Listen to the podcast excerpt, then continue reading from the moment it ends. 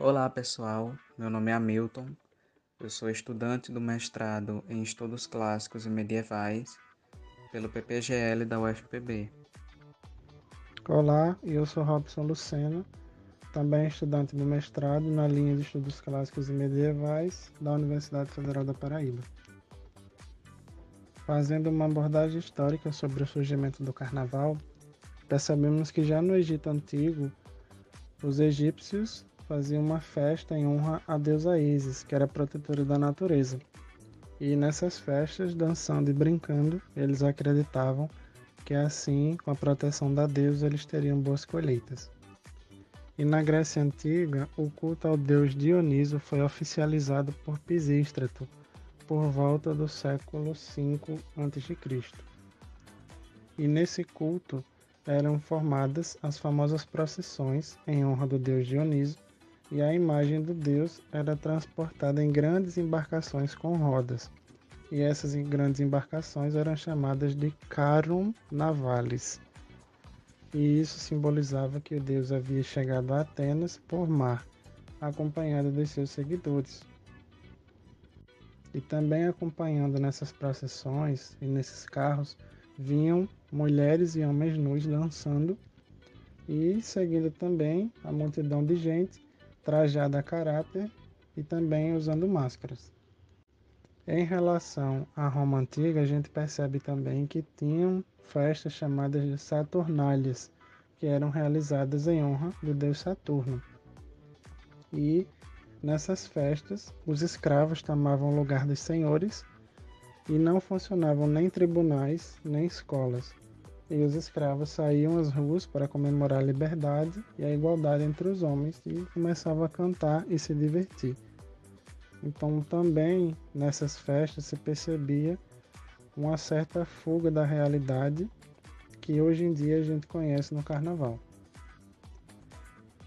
Trazendo para a etimologia da palavra, realmente a palavra carnaval pode vir do carum navalis, que eram, como foi dito, os carros que faziam a abertura das festas em honra a Dioniso.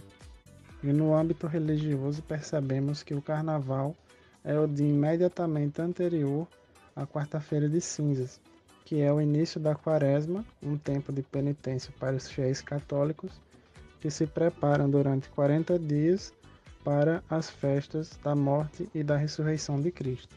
Então, a terça-feira gorda do carnaval seria o último dia onde é permitido comer carne antes dos 40 dias de jejum da quaresma, como também o último dia em que seria permitido entregar-se às alegrias antes do tempo penitencial. Como Robson mencionou, o carnaval também representa essa fuga da realidade, não é? Isso acontece através das canções que são feitas para essa data, das fantasias, das máscaras.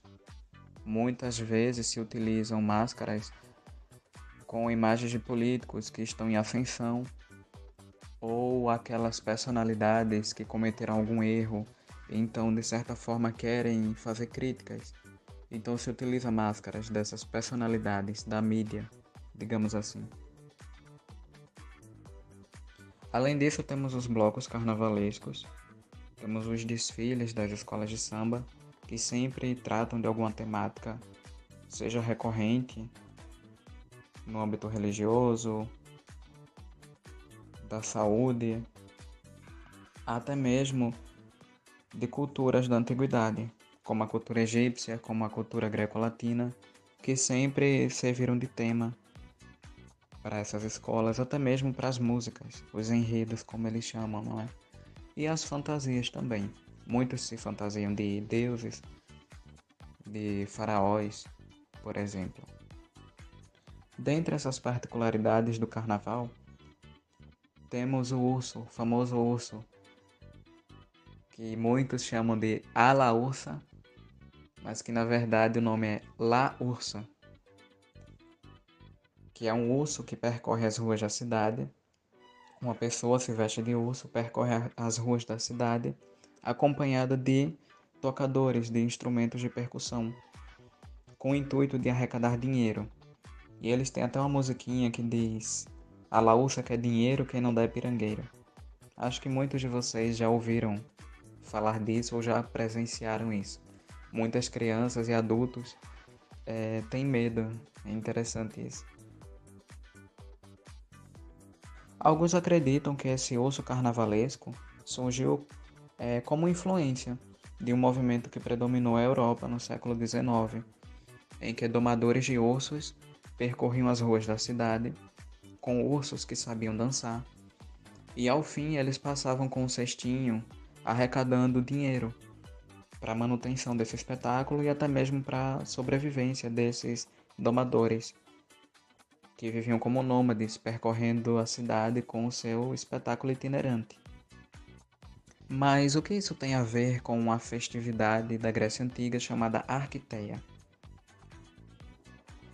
Como o próprio nome diz, Arquiteia, ele vem de Arctos, que significa urso na língua grega, e era uma festividade ligada à puberdade, ao amadurecimento, em que as meninas elas passavam para uma nova fase da vida, com a chegada da menarca, que é a primeira menstruação.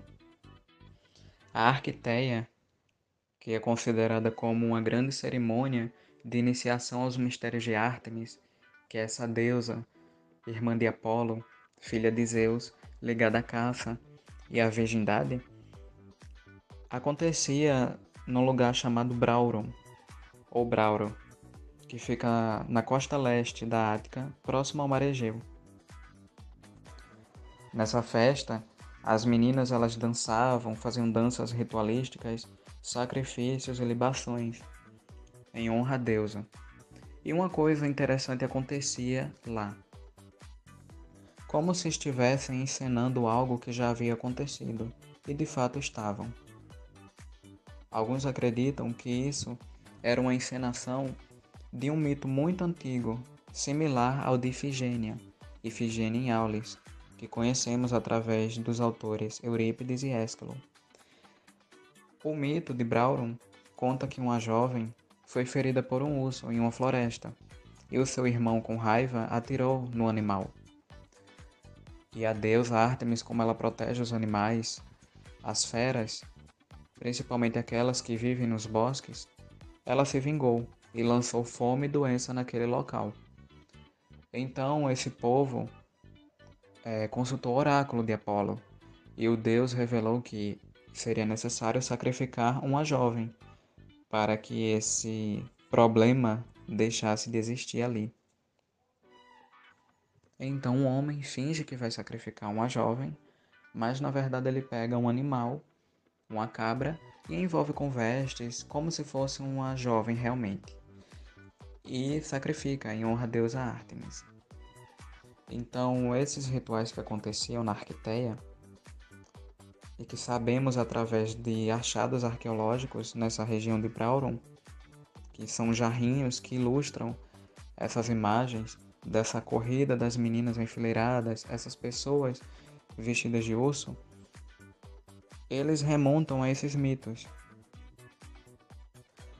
Esses vasinhos encontrados em Brauron além de mostrar pessoas vestidas de osso, mostra também pessoas com máscaras de osso.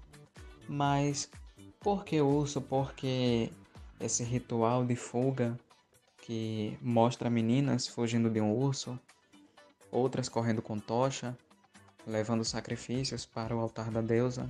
Por que isso tudo? Porque na verdade, esse ritual, assim como outros, sobretudo aqueles ligados aos jovens, meninas e meninos, que servem para demarcar a fase juvenil para a fase adulta, eles são ritos de iniciação, são festividades ligadas a rituais de iniciação. Rituais muito importantes e que deveriam ser cumpridos, porque eles indicavam uma nova posição social daquelas pessoas uma nova posição até no âmbito religioso. As meninas deixavam de ser crianças para se tornarem jovens.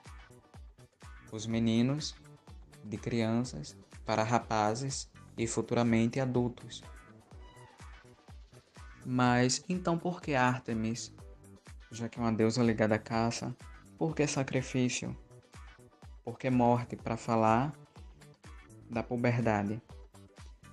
Porque Artemis, ela representava a esfera da virgindade, a esfera da juventude.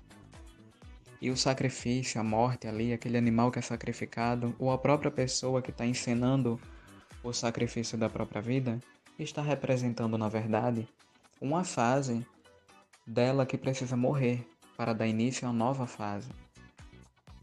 E isso fica muito claro através de um trecho de Lisístrata de Aristófanes, em que o autor ele comenta brevemente sobre essa festividade e que é necessária, né, até mesmo para adentrar a outra fase da vida.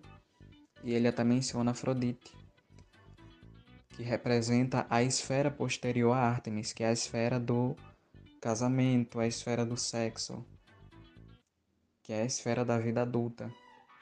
E que esse embate entre a esfera virginal e a esfera do sexo é tema da peça Hipólito de Eurípides, por exemplo, em que o jovem Hipólito ele não quer de forma alguma adentrar ao novo estágio da vida que era designado aos homens. Ele quer permanecer em sua fase anterior. Isso causa grandes problemas a ele e ao âmbito em que ele está inserido. Em um trecho do coro de mulheres, na peça Lisístrata de Aristófanes, é dito o seguinte: Aos sete anos de idade, eu carregava as ânforas sagradas. Depois, vestindo a túnica amarela, fui virgem de Afrodite, nas festas de Braurônia. E enfim, feita donzela, alta e formosa, meu corpo já pronto para ser mulher, pedi a deusa que me libertasse dos meus votos de virgindade e passei a usar um colar de figos secos. Essa é uma tradução de Milô Fernandes. Aí nesse trecho fica clara a ideia dos ritos de passagem. Nesse caso específico, a menina tornou-se moça e agora já com seu corpo formado, ela está participando dos rituais de Afrodite. Porque ela já está se preparando para um possível casamento e, consequentemente, gerar filhos, prole para a cidade. Através dessas informações sobre essas duas festas distintas, que é o Carnaval e a Arquiteia, identificamos um ponto em comum: a utilização do mesmo animal, o urso, como símbolo para fins específicos. O urso, no Carnaval, através desse movimento chamado La Ursa ou La Ursa, serve para caracterizar a festa carnavalesca pelo excesso, pela música, pois esses ursos eles são enormes, as fantasias são enormes e o barulho que se faz é muito alto, barulho de tambor, barulho de instrumentos de percussão, além do canto, em que os jovens que acompanham esse urso cantam aquele trecho que eu mencionei lá no início. A laúça que é dinheiro, quem não dá é pirangueiro. Ou seja, ele serve para demarcar o exagero, que é uma das características do carnaval. Já na Arquiteia, a figura do urso, a fantasia do urso, era utilizada para remontar um mito muito antigo em que um urso havia sido sacrificado.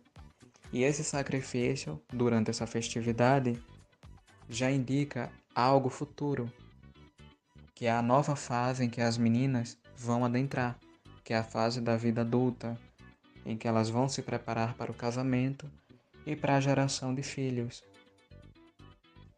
E isso é muito interessante, não é mesmo? Como um elemento, o mesmo elemento, é utilizado por culturas distintas e, nesse caso específico, em duas festas, mas cada uma com suas particularidades, para demarcar coisas distintas, ter outros significados são os símbolos e suas aplicações conforme as necessidades de cada povo, de cada lugar.